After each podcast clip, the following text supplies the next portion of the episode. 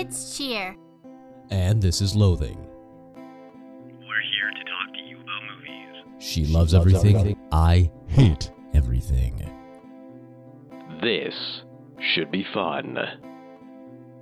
This is a morbidly beautiful podcast. Hello again, and welcome to another episode of Cheer and Loathing. It's been a hot minute, uh, but I am Loathing, also known as Casey, also known as the person who makes Stephanie cry. And over there is said Stephanie, also known as Cheer, who happens to love every single thing that has ever been produced in the history of cinema. wow, we're off to a good start. Um, we are. hi. Yeah, I don't know how cheerful I'm going to be today. Um, I'm a little tired. Uh, I, I would say emotionally tired uh, with some of the discourse that has been happening around the movies that we are going to be talking about today. So I'm, uh, I would, I would say my mood is trepidatious. Oh, At this this is, that, that's at least a $3 word, which is far too expensive for this podcast. Yeah.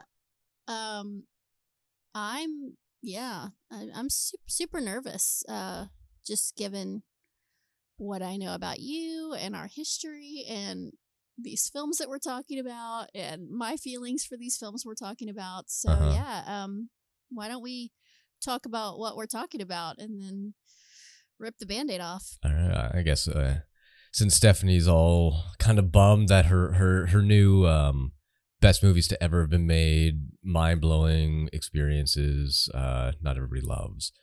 So Mhm. we're talking about a couple, I guess rebirths. I think is how you uh, worded it in the ad or the uh, promo for this. Uh, makes sense because we're talking about Hellraiser and the latest Halloween movie. For the first time in a very long time, we are talking about very, very recent movies, Mhm. uh, as in like released this last week. Um, Yeah, so for for just a little bit of context for our listeners, um, so we took a little break, and and part of a big part of that break is because um, I was attending a film fest in Austin called Fantastic Fest, mhm. and um, one of the films that I was able to see was the world premiere of the new Hellraiser, um, and so. You know, I reached out to Casey and I was like, "Okay, I really want to talk about this movie because it's it's about to come out. Everybody's going to be able to see it." Um, and I think there's a lot to talk about here. And we've talked about a Hellraiser before, and I know how we both kind of feel about this franchise. So thought that'd be a great choice. And at the time, I said, you know, what I think would be cool is if we did like a David Bruckner double feature, who's the director of the new Hellraiser, Mhm. and see his movie Night House, which I actually have not seen yet. Um, but I've Oh. heard heard lots of great things about it, and I was like, okay, that'll be a really great double feature. And we were all set, and I think you messaged me a couple days ago and said, all right, uh, you know, gonna just throw this out there, controversial, but what if instead of Night House, we cover the new Halloween? And I, I think you know, like my reaction was like, um, no, I don't want to do that. but too Um, bad. You not made me watch Nicolas Cage films, uh, so yeah, not because I dislike it, but because um, you know, I, I've spent uh the better part of the weekend spiraling due to some some social media discourse around this film, and I, you know, I mean, I always am prepared to fight with you, Casey. That's kind of our kind of our deal. It's kind of Mhm. a given going in, but I just. Wasn't sure I was prepared to fight with you this much about something that matters to me this much. Um, so I was very hesitant, but then you talked me into it because you're like, you know what, this is what people want to hear. This is important. It's timely. We should do it. And I caved, but um, yeah, very reluctantly, I would say. good. I, just want to uh, mention something uh, Yeah. about your your Fantastic Fest coverage, which was wonderful. I'll give you the compliment Okay, that your boy. Fantastic Fest coverage was very up to date. It was very timely. It was very lovely. Um, Okay, but, but uh, I screenshotted every single post you made on social media. 22, I believe it is, where you mentioned wonderful, excited, mind blowing, best film of the year. 22 times you said that throughout the course of All right, your coverage. I am not going to apologize for that, and I'm going to tell you why. I know how you feel about me and my um obsessive love for Masterpiece, sorry. movies and the way that. I what I'm sorry? What'd you say? Masterpiece was one you said at least a half dozen times, two dozen of times. Of course. Um Yeah. I know how you feel about my over enthusiasm for movies and you know what? I will give you like I don't I don't think it's a bad thing. I love movies and I I get very excited. I get very animated and I get even more excited when I see from you know, we've had this conversation before. I'm a theater girl. I know everybody's not everybody doesn't feel the same way about that, but for me watching a movie in a theater is the ultimate experience and it always enhances my enjoyment of a film. If you take that love that I have for the theater and then you add a film fest where I'm surrounded by this like massive amounts of like energy and excitement, enthusiasm, and I'm surrounded by other people who feel the way I feel about movies, who are a bunch of geeks and cinephiles and just people I love, um, my people. that amplifies that love I already am inclined to have by you know about a million. So, um, when I'm at these film, and this is my favorite film fest, like I'm obsessed with this one. Um, when I'm at this film fest, I tend to just be so full of love and life and joy that it does come out in this very exuberant way. Um, that aside, I'm telling you, the films out of Fantastic Fest are objectively mind-blowingly good. Like the lineup of films they show is just spectacular, and it's films that I. I, I might not have otherwise seen. It's a lot of stuff that is, I mean, there's mainstream stuff, but there's a lot of under the radar stuff. And you just get to discover all this like amazing stuff that, um, you know, I might have otherwise not been privy to. And it's just a really exciting experience. So, yes, I did probably heap a ton of praise on these films, but um, I, I think rightfully so. I think there's a lot of merit to to that enthusiasm. So so yes, you're correct, but I'm not I'm not apologetic about it. I think it, it was warranted. Okay then. There were a lot of masterpieces. I'll- I'll- okay. Okay.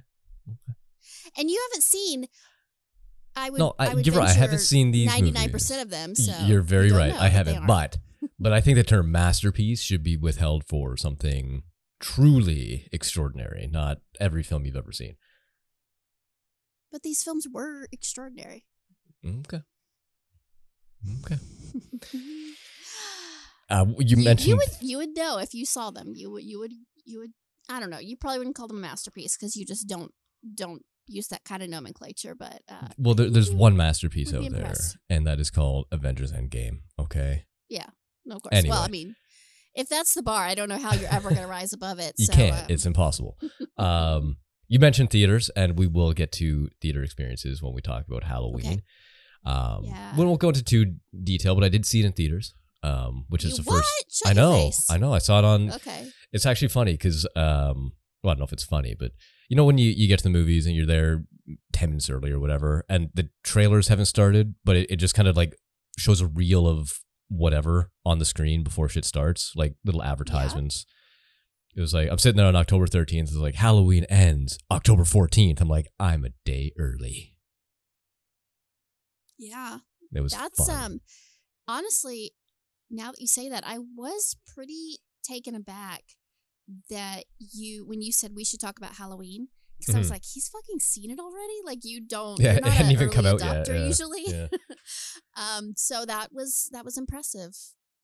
Um, Yeah, I'm, and, I am uh, impressed by that. Yeah. I to be fair though, I did not know it was coming out on streaming the same day of theater release, or I probably would have not gone to theater. But it's okay. Well, okay. I don't. I mean, if I was a betting girl, I would Mhm. say that you didn't love Halloween Ends. We'll get to it. We'll get to But, it. We're gonna talk um, about Hellraiser first. I I was going to say, and and still will, that Mhm. I do think. I do think it's a very different experience watching a film like that in the theater than watching it on streaming.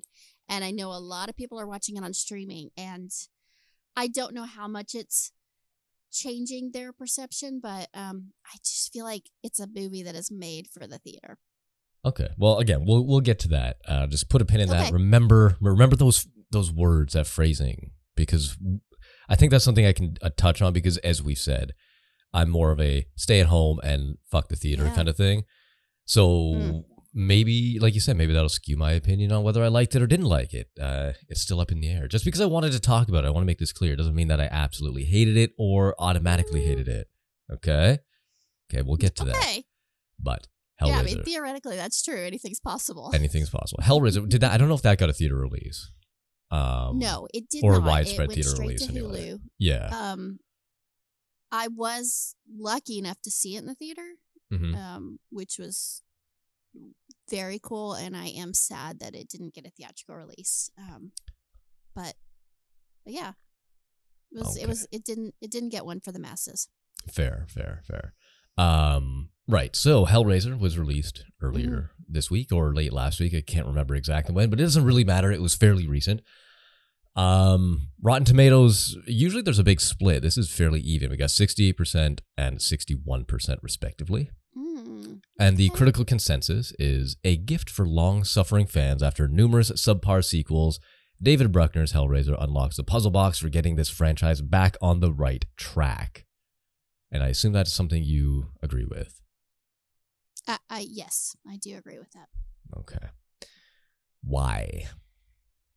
wow, I mean that's a big question. It is. It is. Uh, I need to know why. Okay, okay, okay. Um, well, before before I say all the reasons why, hmm are you going to reveal your uh, perception of it, like just overall? Are you, are My- you positive? Are you negative? My you neutral, or you're overall, my overall feeling for Mhm. this movie was I did not like it, What? and not Okay. for the reasons you're thinking. I I'm actually surprised by that because I know you're a fan of this franchise, I and love we this watched franchise. an arguably Judgment. shitty Judgment? Hellraiser, and Was we both kind of dug it. Yeah. Yeah. Um.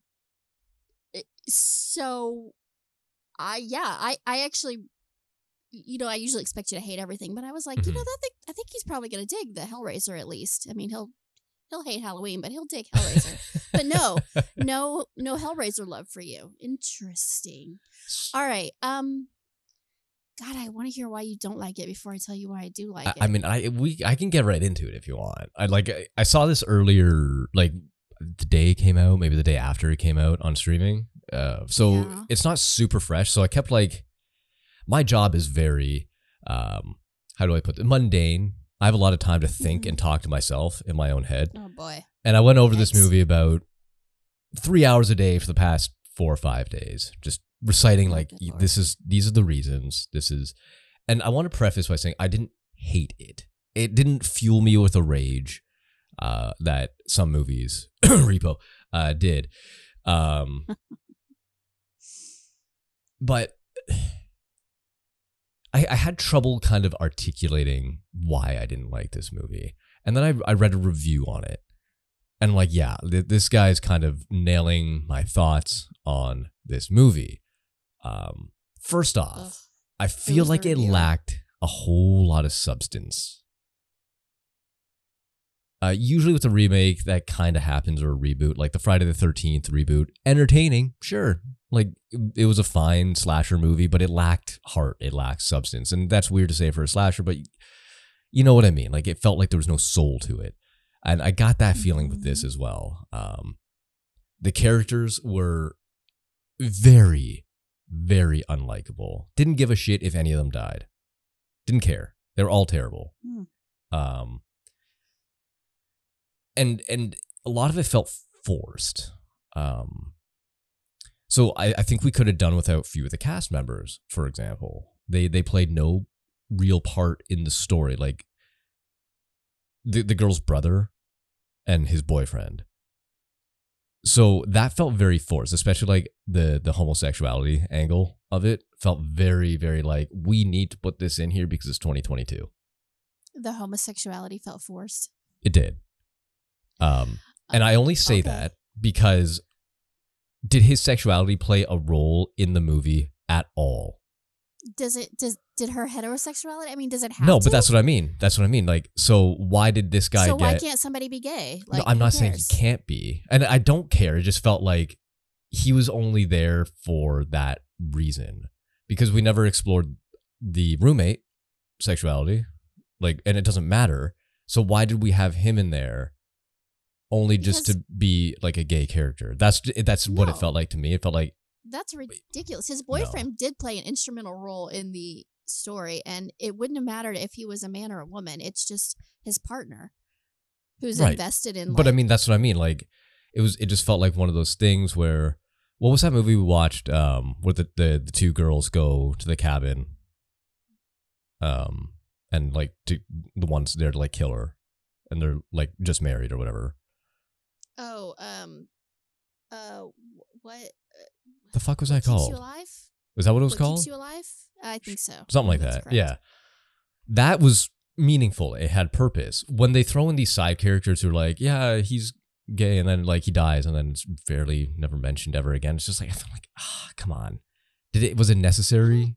Like we could have done without any three of those characters, really. I actually think that's better than having it be like, oh, let's we're gonna comment on the fact that you're gay, and we're gonna like we have to create a storyline around the fact that you're gay. Like people are gay and No, people I are know, straight, and but it who just- gives a shit. I, I like I said, it just it was one of those things that rubbed me the wrong way, just because I'm like, it, it it didn't matter to the story, it didn't matter to the plot, it didn't matter to the characters. It was like he was there, and I don't know how spoiler heavy we want to get. He was there, introduced, and then basically died. I feel like that's saying like, okay, there was a black character. You're like, oh, why did this character have to be black? I mean, do they just have to be black? It's like sometimes people are black. Like, who cares? But It- but the thing I is, they I don't pointed out. it has to be instrumental into the story. It's just a reflection of the fact that people are diverse. Right, but I mean, it would be the equivalent of like if there's a black character, like, oh, that's Steve, he's black. I don't think they mm. did. They did. They go, oh, that's like- my brother and his boyfriend, and they're like, hey, and I'm like, okay, okay, let's okay, let's see where this goes, and then like they like, never really. his brother and his know. girlfriend. Like, well, exactly. Like that's a, that's what I mean. okay, They, so they could have done without the relationship in period. They could have been that's my brother and that's my roommate. but you need characters who are invested. in the characters to die. Of the other. Well, sure, it's a horror movie, so yeah, you do need characters to die, but you also need characters who are invested in the plight of the main character. Yeah, but it seems like they forgot about him. So they have to have relationships. They have to be Eh. connected in some way. Otherwise, they. but wasn't like the brother sister relationship close enough to like a caring Sure, but she- relationship? She, I mean, then why have the roommate? Like, it just a lot of these characters just felt forced and unnecessary. the roommate was a really instrumental part of the film. That's such a How? weird thing to say. How? What do you mean? How he was like? No, the roommate was a was- girl. Yeah, the one you forgot completely about. No, I meant. I meant. Well, I guess I meant like the boyfriend. No, the boyfriend, fine, whatever. He plays a small part at the end, I would say.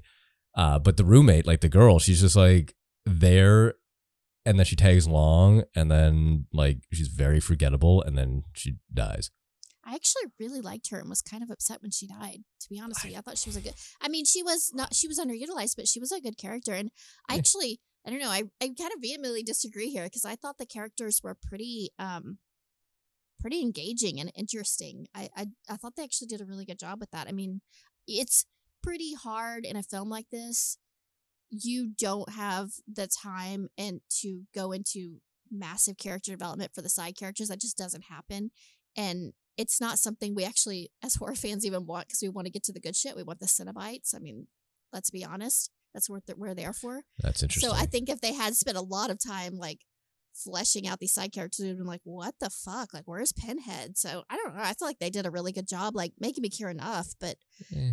how much time did you really want to Well- spend with the fucking roommate? not like okay that's just like a side thing like any of the characters i i felt nothing towards I didn't think any of them were redeemable or had Is that just because you have no feelings, though? I mean, i mean let's be, no because that's what be like i that's one of the things that this other review i saw mentioned that like Oh, the good lord. characters were terrible i'm like yeah that's you know what that's that's fair um but you mentioned pinhead and you mentioned the Cenobites. uh they were terrible the designs You're on them out were of your mind. no, you are no, out of no, your no. fucking okay. no, mind. No, no, no, no. They were fucking. They look like they were designed by fucking Gucci. They were too You're- clean. These suits that they were wearing did not look good. They looked like they came out of the fucking washing machine spick and span. They didn't look dirty. They didn't look gross. The They didn't. were badass. They were awful. Did you awful. you get? Did they you look so clean. They didn't. You're you're literally you've literally lost your mind, your damn mind. I mean, no, honestly, no, this is no. this is chaos No. theory right now. I watched this with my wife, and she said the exact same thing. She's like, "Why do they look so clean? They look like they look like they're My drawings." wife is married to you, so I've long suspected she's insane as well. So I, Well- I, no offense to her, but Beside the I, mean, point, I guess some offense. But hey, listen, let me ask you a question Yeah. before you go down, because I feel like now the show has barely started. It's completely off the rails. I don't even know where to go from here. But let me ask you this: Mhm. Did you get that they were wearing leather suits made out of their own skin? no, because it didn't look like Okay. that. So that was the that was the aesthetic behind the Cenobites is that that was because they were trying to figure out like okay how do we sort of modernize this and you know make obviously keep it true to um, the franchise but do something that's a little bit different. So they came up with the idea of that the leather because you know the Cenobites are kind of famous for their like BDSM Yeah. leather and Yeah. coolness that instead of like putting on artificial leather what if the leather was made out of their own human skin and wouldn't that be like kind of a little bit more true to the universe and, and pretty cool and i don't know i thought it was fucking badass I mean, unless you know that, great.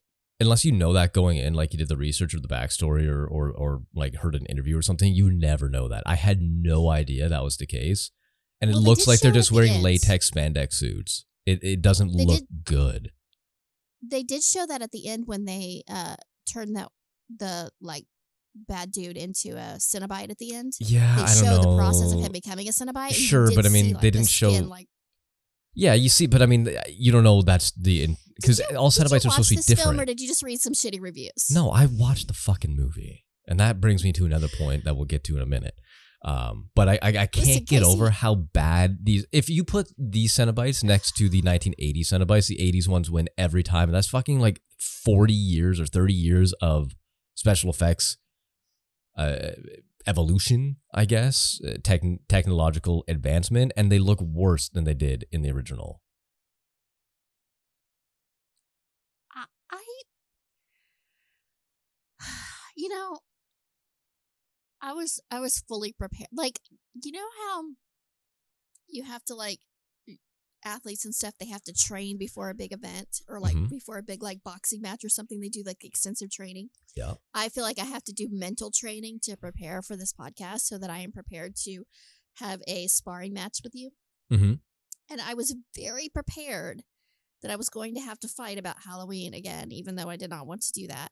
I was not prepared to have to fight about Hellraiser as well. So now I'm like, God damn it. Like, I should have done even more training because this is not, this is really, um, I mean, I know you're a hater and it's, it's, it's who you are, but uh, this is kind of crazy to me.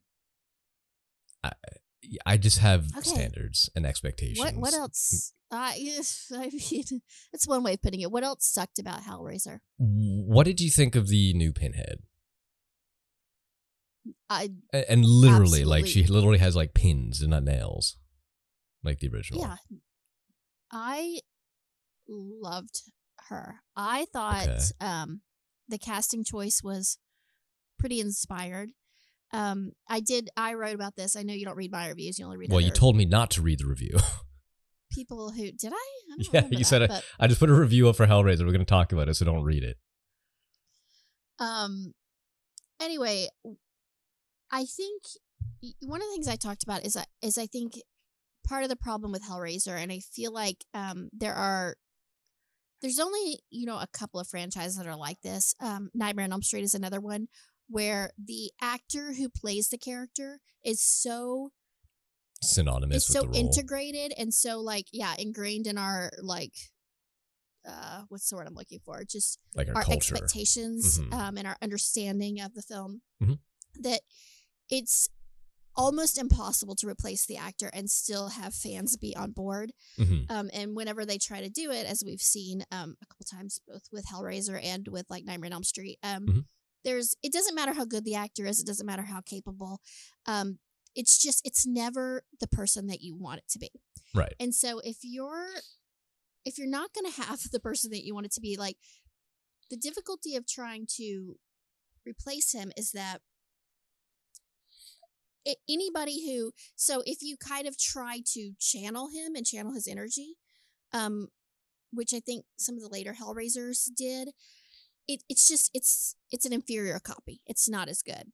Right. and then if you don't give enough of that energy and what we have come to love about pinhead and expect from pinhead then it's like we're like fuck this. This isn't pinhead. This is garbage. And the whole reason i watch this is for pinhead. Mhm. um it, it's really a no-win situation it's it's sort of a losing battle so Yes. i think the gender swap was incredibly smart because it allowed an actor to step into that role and still channel the energy of the character that we love but not be directly compared to him and bring enough uniqueness and authenticity that it like it really worked it, i think it really it worked for me and i think it was um great casting. I thought um i thought she was amazing. I thought the way that she it was so she was so like graceful um and and really sensual and sexy but also like still threatening and menacing and still like you know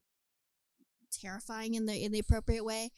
And i think that that is really um I think that's kind of really what Hellraiser is all about is this like yes this is horrific but it's also sort of sexy and it's sort of like it is a seduction in a way and you do sort of want to um be a part of this world even though it's like all about like torture and pain and suffering and that um is part of what makes Hellraiser so fucking cool and I think that she did like a phenomenal job sort of channeling that energy and conveying that sort of sense of like danger but also seduction.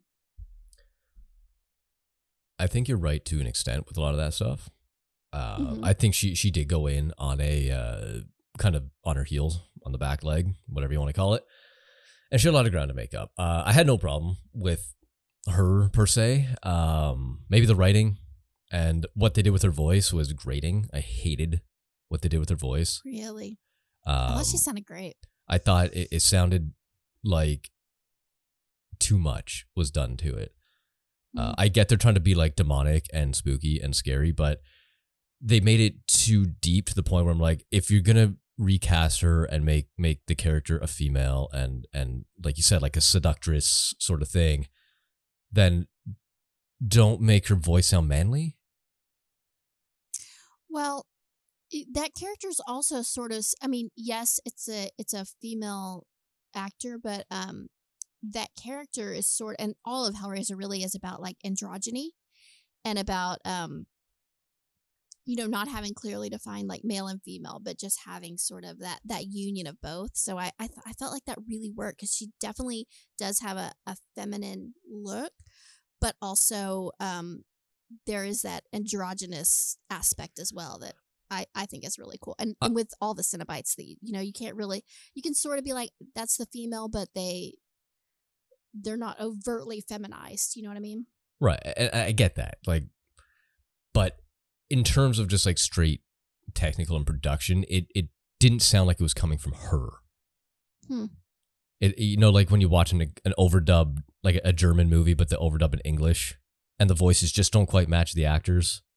That's kind of what it felt like here. I'm like, eh, that's that's don't care about the gender swap, whatever. Like it's it's a complete reboot.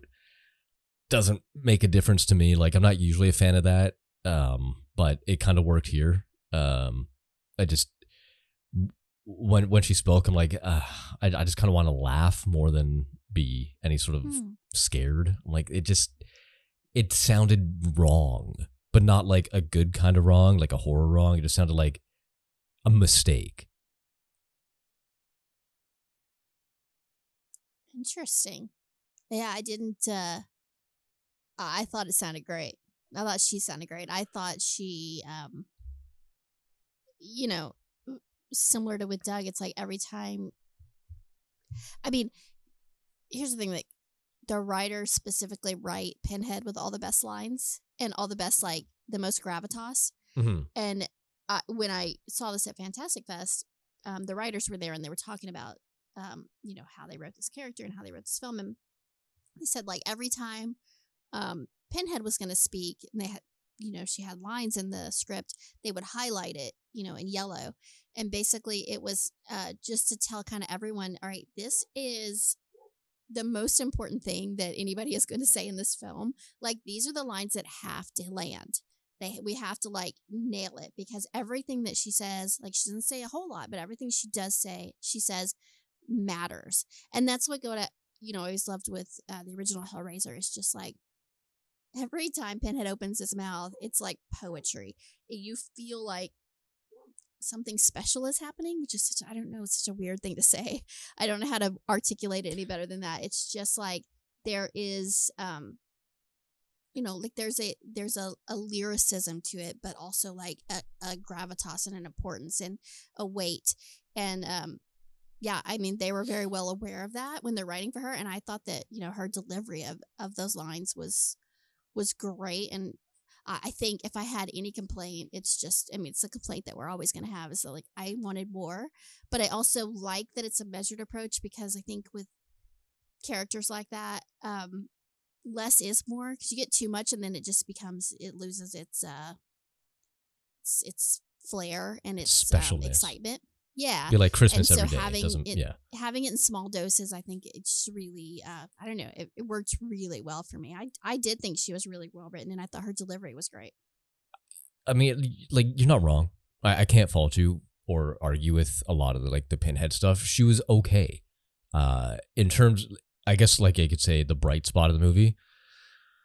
Again, I, and it's not fair to compare her to Doug Bradley, but Doug Bradley did have such a presence, and his voice had such like that tone where it's like he speaks, you listen, and I feel like that's what they're trying to replicate. It just didn't hit and it maybe if you if you're a first time watcher to the franchise you've never seen a previous hellraiser or doug bradley hellraiser then maybe it has that but i mean it, it's hard to differentiate or it's hard to separate those feelings or that comparison because it's always going to be made. It's impossible to not as much as you may not want to compare it it's always going to be like well that didn't hit the same way as it did before. Uh and you know, no I'm go on. sorry to interrupt. no no go on. Well, I was gonna say we're gonna we're gonna I think talk about this in, in Halloween too, but um, one of the things I struggle with with um the fandom is that, uh, and this isn't I'm I'm not saying this to be a hater. I'm just saying I think it's um we have to like I think we have to take a step back because every time a movie a sequel or a reboot or whatever comes out in a franchise that's um got a beloved original Mhm. there's this instant like knee jerk to be like well it's not as good as the original um get this a lot with halloween. And i'm just like okay i think we as fans have to stop saying that because i feel like so let me just take well we'll we'll talk about Hellra- hellraiser. Hellraiser the original is an immortal classic. It's a fucking brilliant film in so many ways. Um it, it's it is like horror royalty right? Mhm. nothing nothing is ever going to be that. Nothing is ever going to supersede that especially because everything has a historical context as well. So you have to think about like the time it was made and how important it was at the time and how like you know revolutionary and how exciting it was to see something so different. Um that's sort of ingrained in our minds. Um it's not just the film itself which is uh, is brilliant in of itself but it's also like the context of when you see it and how you fell in love with it and what it meant to you at the time and all that stuff is kind of wrapped into these original films. And i think we just need to accept like nothing like the benchmark isn't the original right? It's like can you take what was special about the original and can you continue to keep that magic alive in some form um enough to i mean you're gonna have to evolve it you're gonna have to change it you're gonna have to like modernize it but can you um you're never gonna have like lightning in a bottle twice but can you you know get enough of the essence of it to um give it continued life. That's really sort of the goal. And whenever a film comes out and people if if it doesn't resonate they're like oh this is basically i feel like it's an affront to the original. It takes something away from how great the original was um and and i just don't think that's true at all. I think that these are separate standalone inter- entities that have the like nothing takes away from how great the original is right? It's just like what do you feel about this new one on its own? Um does that does that make sense? Like i don't i don't feel like we i think we just have this tendency to be like well i mean compared to like you're like compared to doug i'm like sure nobody's ever going to be doug and and that's why his legacy is forever cemented. Um but doug can't do this role forever so if we want to continue to have to have this franchise have life and to get some of the magic from it we're going to have to accept some sort of evolution and change and it's going to be it's going to take us a little bit to get used to it and yeah we're gonna have to like let go of a lot of our like affections and feelings and attachments but um that's that's how we like move forward and uh again, again i don't think that she was trying to be doug and i think that's part of what made it great. I think other actors in the past have tried to be doug and you're never going to be and so it's kind of better to just be you and let the franchise sort of evolve into a different direction. Okay soapbox speech over sorry I mean, your points aren't wrong. Again, I can't can't argue with a lot of them. However, what I can argue with is I think it is completely fair to if you're going to undertake a beloved franchise and try to reboot it or uh, restart it or whatever the purpose of the movie is, it has to be compared to the original. It has to be. It, the original exists and it's always going to compare. The only way to stop doing that is to stop rebooting fucking franchises every fucking six months. It's well, the that's what I was only going to way. say. We might as well just stop. We might I as well mean- just let these movies die with the original. Like there should be no sequels, no reboots, no anything because you aren't going to top an original that is that influential. You're just not going to do it. I don't care how brilliant of a film you make. It's it's never going to be I mean, you know, w- when you're dealing with like Halloween, it's like John Carpenter himself comes and like makes a film and he could do everything exactly the same way as the original and it still would not be as good because I- Mm, I don't know. I don't know because the whole reason I, I think one of the main reasons the original Hellraiser was as good as it was and as beloved as it was and felt as authentic as it did was because Clive Barker did fucking everything on that movie. He directed it, he wrote it, he wrote the original short story. It's his. And and you can feel that is his. And I think that was, I think he only did the first one, maybe the second one too. I'm not 100% sure. But when it's your creation, you you built this from scratch from the very beginning and you saw it all the way through. I think that adds you can feel that in a movie and what you don't get that with reboots. You don't get that with sequels who are done look at the the what Nightmare on Elm Street. Like like the first one was done by Wes Craven and then he didn't do another one till like what the fifth or sixth one or something like that. And then those are the two ones that people regard as probably the best ones. but I guess my point is is that so you do a thing and it's brilliant and it blows people's minds and they're like holy shit I have not seen anything like this this is um this is amazing right Mhm.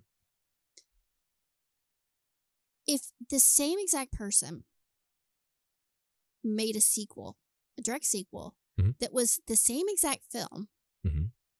essentially with all the beats even if the sequel was good, even if you're like, that's a good sequel, you're not going to be like, wow, that was better than the first one because the first one's already happened. And the first one was magical because of the fact that it was so different. It was so like inspired, right? Once you've done that, anything after that is a duplication. And even if it's a good duplication, it's still like, okay, yeah, but I've seen this, right? Like this is good, but I've already seen this. We've been here, we've done this. Now this is starting to feel uninspired. And this is the trap. This is the problem with any of these sort of like reboots is because if you you have two choices, right? And again, we're going to I think get into this at Halloween quite a bit. You have two choices basically. You try to do the exact same thing In which case, you're going to be lazy and uninspired, and people are going to be pissed off because they'll be like, "I fucking saw this and it was better the first time, right?" Like the most or recent you Star do something Wars different, trilogy. and then people lose their fucking minds Mhm. because you dared to deviate from the formula they expected. And those are literally the only two choices. And people don't want either one. And yet, even though we don't really want any, either one of those things, we want more films. And this is why fandom is so toxic because we're like, give me more. I need more content. And then you give it to them. And it kind of doesn't matter how you give it to them. It's not, it's not good enough. And I think that's where like we got to be realistic with our expectations and we got to be like okay why do we want these films do you really want exactly what you had before okay great it's gonna i mean at best it's gonna be good but it's not going to ever be better than that first thing you fell in love with and you've seen the first thing. Do you really need more of that or do you want some of that magic that made you love it but in with some additional kind of creativity and inspiration do you want it to evolve and change? If you do then there's like hope for these franchises but if you're resistant to that then it's like we we really should just stop because what's the point I, okay, so I have a, a couple of questions in there. okay Uh, when you say like the next one's never going to have the magic of the first one, are we talking Mhm. reboots? Are we talking sequels? Or are we talking both? Because there are plenty Well- of sequels out there that are better than the original, like Star Wars Empire is better than New Hope, i would for example. like argue that there aren't Godfather 2. there are a handful there are a handful of sequels that do either rival or supersede the original Right. it's not common though casey i mean no, it's not. You're, you're right. It's not it common. exists, but it's Yes. not a it's not a typical thing. Right. Um, I am in general talking about any subsequent film. I do think it's a little. I do think it applies even more to reboots because at that point, a lot of time has passed, and so really, like the game has changed, right? Like if you're gonna make a film forty years later from an original, we've seen a lot of horror like it, uh, you know speaking of halloween we've seen a lot of horror and horror has evolved since that point and horror has evolved considerably since the original halloween so then it's like all right if i just gave you the original halloween it, it's not gonna feel nearly as like fresh and exciting and innovative and special hmm as it did when that was released right so i kind of have to give you something a little bit different but if I give you something that's too different, you're gonna be like, "Fuck this! This isn't Halloween." hmm Um, you know, same thing with Hellraiser. It's like when you are trying to resurrect a franchise and give it because a reboot is like about it's not just about remaking, it's about giving it new life, right? It's about like taking the essence of it and reinterpreting it for a modern age and a modern audience and seeing if you can uh jumpstart a new franchise from that. Um, and that is a you know it's that's a hard it's a really hard thing to do because like i said um you've got to modernize it it's got to work within the context of modern horror for modern audiences but it still has to respect the original and depending on how long of a time span we've had between the original and this reboot um it's it's difficult. I mean i don't let me say this like i don't envy anybody who tries to do it um because these fandoms are intense and it's like i literally like if i'm like if i sat down and tried to write one of these movies like let's say i tried to write like a new halloween i don't know how the fuck i would do it. Like how do you even come close to pleasing the masses i just i feel like you're damned if you do damned if you don't So that brings me to the the next thing I was going to say about yeah about that. I guess it'll be interesting to see what happens with the Hellraiser franchise in the next few years because Clive Barker just got it back. So that copyright was sitting in limbo for a little while, uh, and it was basically free game to anybody who wanted it. But he just won a lawsuit to get the rights to the Hellraiser film franchise back, uh, back in December 2001, I think it was. So now that he has control over the character again in terms of film sense, I wonder A, if he'll make another movie, B, how he'll do it, C, if it will try to capture or if it will capture the essence of the original because it's him at the helm of it again.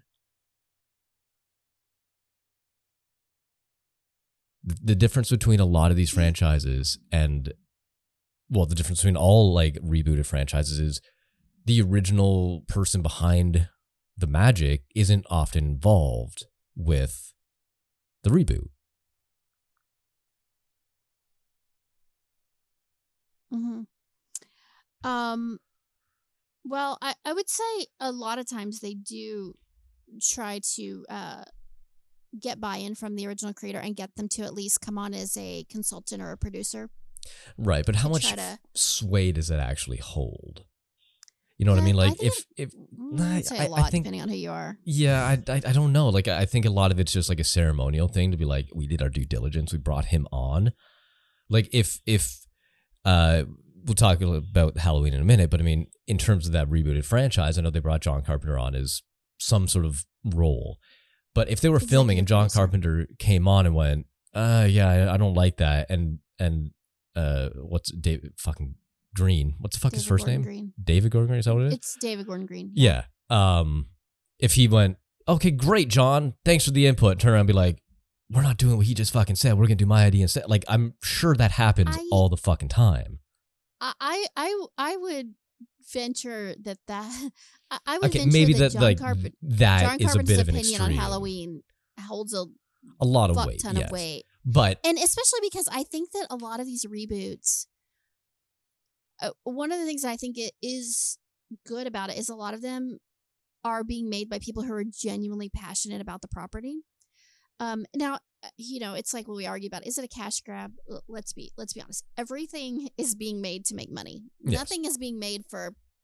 These films cost too much money to be made for just art's sake alone right, but you can definitely tell when something is made because somebody's trying to cash in on the name and they don't really give a shit Mhm. versus when they're like i actually grew up loving this film. I care about this. It matters to me. Um and i think that's kind of what we're seeing is separating the reboots that are successful or that at least like you know get like passion and get discourse and engagement versus ones that are just like seen and immediately forgotten. right. Um, but then, and I do know for a fact that the people involved in both of these films we're talking about are definitely like fanboys, people that are are pretty passionate about these properties. It doesn't mean it's going to automatically hit with people, but it does mean that there's like some integrity involved in making them. sure. But then we run into the issue of is it going to be too samey? Whereas it- you not going to stand on its own, sort of thing. You know. So did you? Let me ask you this: Did you Hmm. find Hellraiser too samey, or did you find it too different, or just what? What was the? I just found it overall lackluster. Uh, I didn't think it was anything original about it. Uh, I don't know if you remember, like I think it's Hellraiser two. It, it followed a lot of the same beats as Hellraiser two, where this mega rich guy wants to open the box because he wants to meet the Hellraiser, so he he hires other people to open it for him, so he doesn't have the issues, and then in the end he turns into a Cenobite himself. It follows a lot of the same beats as Hellraiser two, and I mean, same I- source material. So yeah, well, right, but I mean, as you said, like it's very samey in that sense. It just didn't hit the same way. In Hellraiser Two, obviously, isn't Hellraiser One. It's not as good of a movie, but it still has. It still holds its own. It's still a decent sequel, and yeah, it just that's a pretty good sequel. yeah, it's it's not bad. I mean, it was before the franchise started falling apart. Uh, but it, it it was just like okay, like you said, I've seen this before. It's not new. It's not. Sure, the characters are different, but the end result is roughly the same.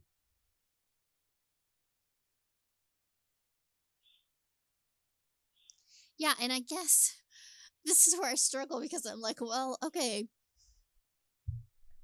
With for for me, so I'll just say like for me, I think they did bring enough um originality to the table to feel like it um wasn't completely derivative but still like honored and respected the franchise. I think with Hellraiser listen, I, I when I watch a Hellraiser movie, I have very specific expectations about what I want to see. Um, I think we all do. Yeah, I mean, I I want to have really the weirdest down to- boner of all time. We will, yeah. Well, okay. um, that's not how I was going to describe it. What I wanted, but sure. but it's like okay, we want Pinhead. We want that iconic dialogue. Um, that I mean, because honestly, for me, one of the huge things that always separated and elevated Hellraiser above just about anything else was the fucking way it was written and the I mean, because it's Clive Barker. I mean, nobody turns a phrase like Clive Barker, hmm and and it is like you know I'm an English major. I geek out over like language and stuff, and it's like every fucking word is so purposeful and beautiful and just exquisite. Um, so I mean, and that's hard to get when it's when Clive Barker's not involved, but that's like you want that sort of elevated nature of it where it doesn't just feel like a general sort of slasher, hack and slash sort of thing. Um, but more than anything, you like you want Pinhead and you want those Cenobites and you want it to look fucking cool and you want to see really cool kills and you want to see the torture and shit. And this is a situation where it's like, yeah, okay, you can't serve up exactly the same thing, but you don't want to deviate too much because that's what makes Hellraiser so special is those like kind of key elements. So you sort of have to again, like it's a tough line to walk because you've got to you got to give people what they want. But once you've seen Cenobites and you've seen like these cool like t- the torture and the chains and all that shit, it's like you can't just. I mean, do you want to just see the exact same thing over and over again? Probably not. It's not really. You might as well just watch the original. Watch the originals again. Which Um, is kind of the whole. I yeah. think that's what everything kind of boils down to. Like, I'm I'm like, all you for say mod- that, but we I do I did cr- I do want to see more of it. That's the Yes, thing. It's like I- I agree. the like great dichotomy. It's like I want I fucking more of that on the big screen. I want to see Hmm. more Cenobites forever. I don't want it to stop. I, I I get it. it. It's it's like you said. It's one of those damned if you do, damned if you don't sort of situations. And I don't envy people who who take on reboots or reimaginings or whatever. It's it, it's a no win situation. yeah. I will say I do love and appreciate and I, I I'm reiterating myself, but I do like that some of these reboots that we're getting are being made by people who have a legitimate passion and understanding of the source material.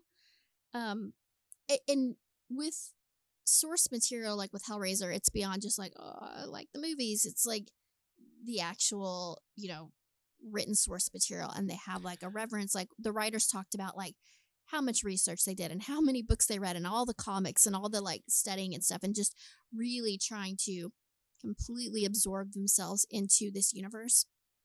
And I think, you know, even if I know you're like, well, it just didn't, it didn't land for me. I still think that that passion comes through in this film. This film doesn't feel like when you're watching it to me anyway. It doesn't feel like I'm like, okay, lazy cash grab. Like they're just trying to like cash in on this the cachet of this name and how much people want to see another Hellraiser movie done right. Um, I feel like there was real effort that went into this.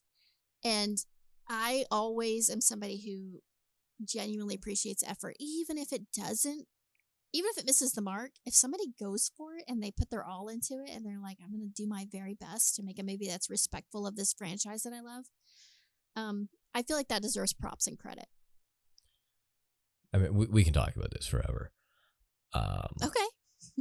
It's just it, not, it- though. no, it's not because we we still we've been an hour in and we still have to talk about Halloween. Um, okay, yeah. I'm just gonna say that this this this thing is um, for all the the the comics and uh, I don't know what you would call it, it the non Clive Barker lore behind the franchise. I don't know how much of that I would consider valid. Uh, Hmm. Again, like I consider whoever wrote the original, if he didn't have a hand in any subsequent stuff, then it's not canon, in my opinion uh like they they you mentioned like the source material and stuff they, but they changed a lot of the source material they changed how the lament configuration works they changed like those fucking steps that weren't in any of the originals and i don't believe were in the uh, hellbound heart uh short stories either Well, so i mean like so go ahead. Sorry. So sorry. Keep going. No, I'm just saying, like, if you want to stay true to the source material, then you have to stay true to the source material. You can't add your own flair to it by changing drastic things like that. Let me say something and we can end this conversation. Sure. You are obsessed with the Marvel universe. And I wouldn't say obsessed. that's mm, I will. Okay. Uh, uh I mean how many writers have touched like these like beloved properties and how many times has it has it changed and evolved and has like timelines shifted and stories backstories shifted Mhm. and you know character arcs shifted and and you lovingly embrace that so i don't think and it doesn't take anything away like just because you know you have a character who has had different evolutions and different backstories doesn't make that like character or source material any less valid So there's a, a difference, I think, between comic books and literature, or traditional literature. And that is the company, the publisher, whatever, Marvel, for example, owns those characters. The creator doesn't necessarily own those characters.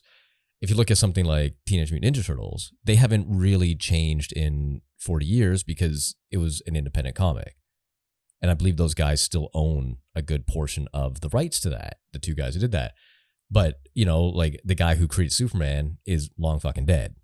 Uh, and DC has since owned or bought the rights to that. So they can kind of do whatever they want with it. Uh, and the source material. And to be fair, like the the origins of a lot of these superheroes don't change. I mean, Batman's Batman because his parents have always been shot in a fucking alley. Superman's planet always got destroyed. Though, and then the story evolves because it's been it's been around for fucking a hundred years at this point. But when you come to something like Hellraiser or uh, Stephen King books or something like that, they're they're not portrayed in the same way. They're not ongoing stories that need to evolve because it's been going on forever and ever and ever. This is a, these were one-off stories that had a beginning, middle, and end, and they concluded, and the source material is there. It's like you wouldn't take Lord of the Rings and change it from a ring to a fucking necklace that can make people fly into space. Just because that would be the natural evolution or whatever you might want to call it. You, you stick to the Tolkien lore and you don't deviate, or you will have your fucking nuts chopped off and shoved down your throat.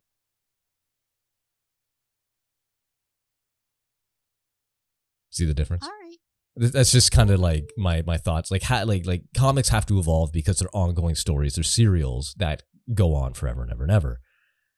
But a one-off novel doesn't, unless they make sequels to it, which sometimes happens. But again, usually the sequels you don't usually have Clive Barker's Hellraiser or like Stephen King Cujo and then Cujo two written by fucking Stephenie Meyer. So Cujo Right. two will be written by Stephen King. Um, well, I think we have beat this dead horse uh, To death. to to death uh, again and resurrected him and beat him again. Yeah. Um.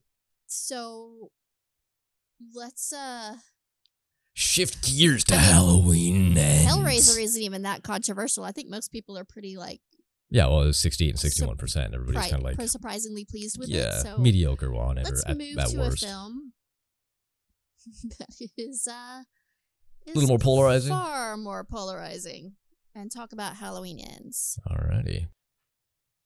So as you can see, that episode ran pretty long. We talked about Hellraiser for a long time, so we decided to split this one up into two parts to make it a little bit easier for you to listen to. So that was Hellraiser Part One. Here comes Part Two with Halloween Ends.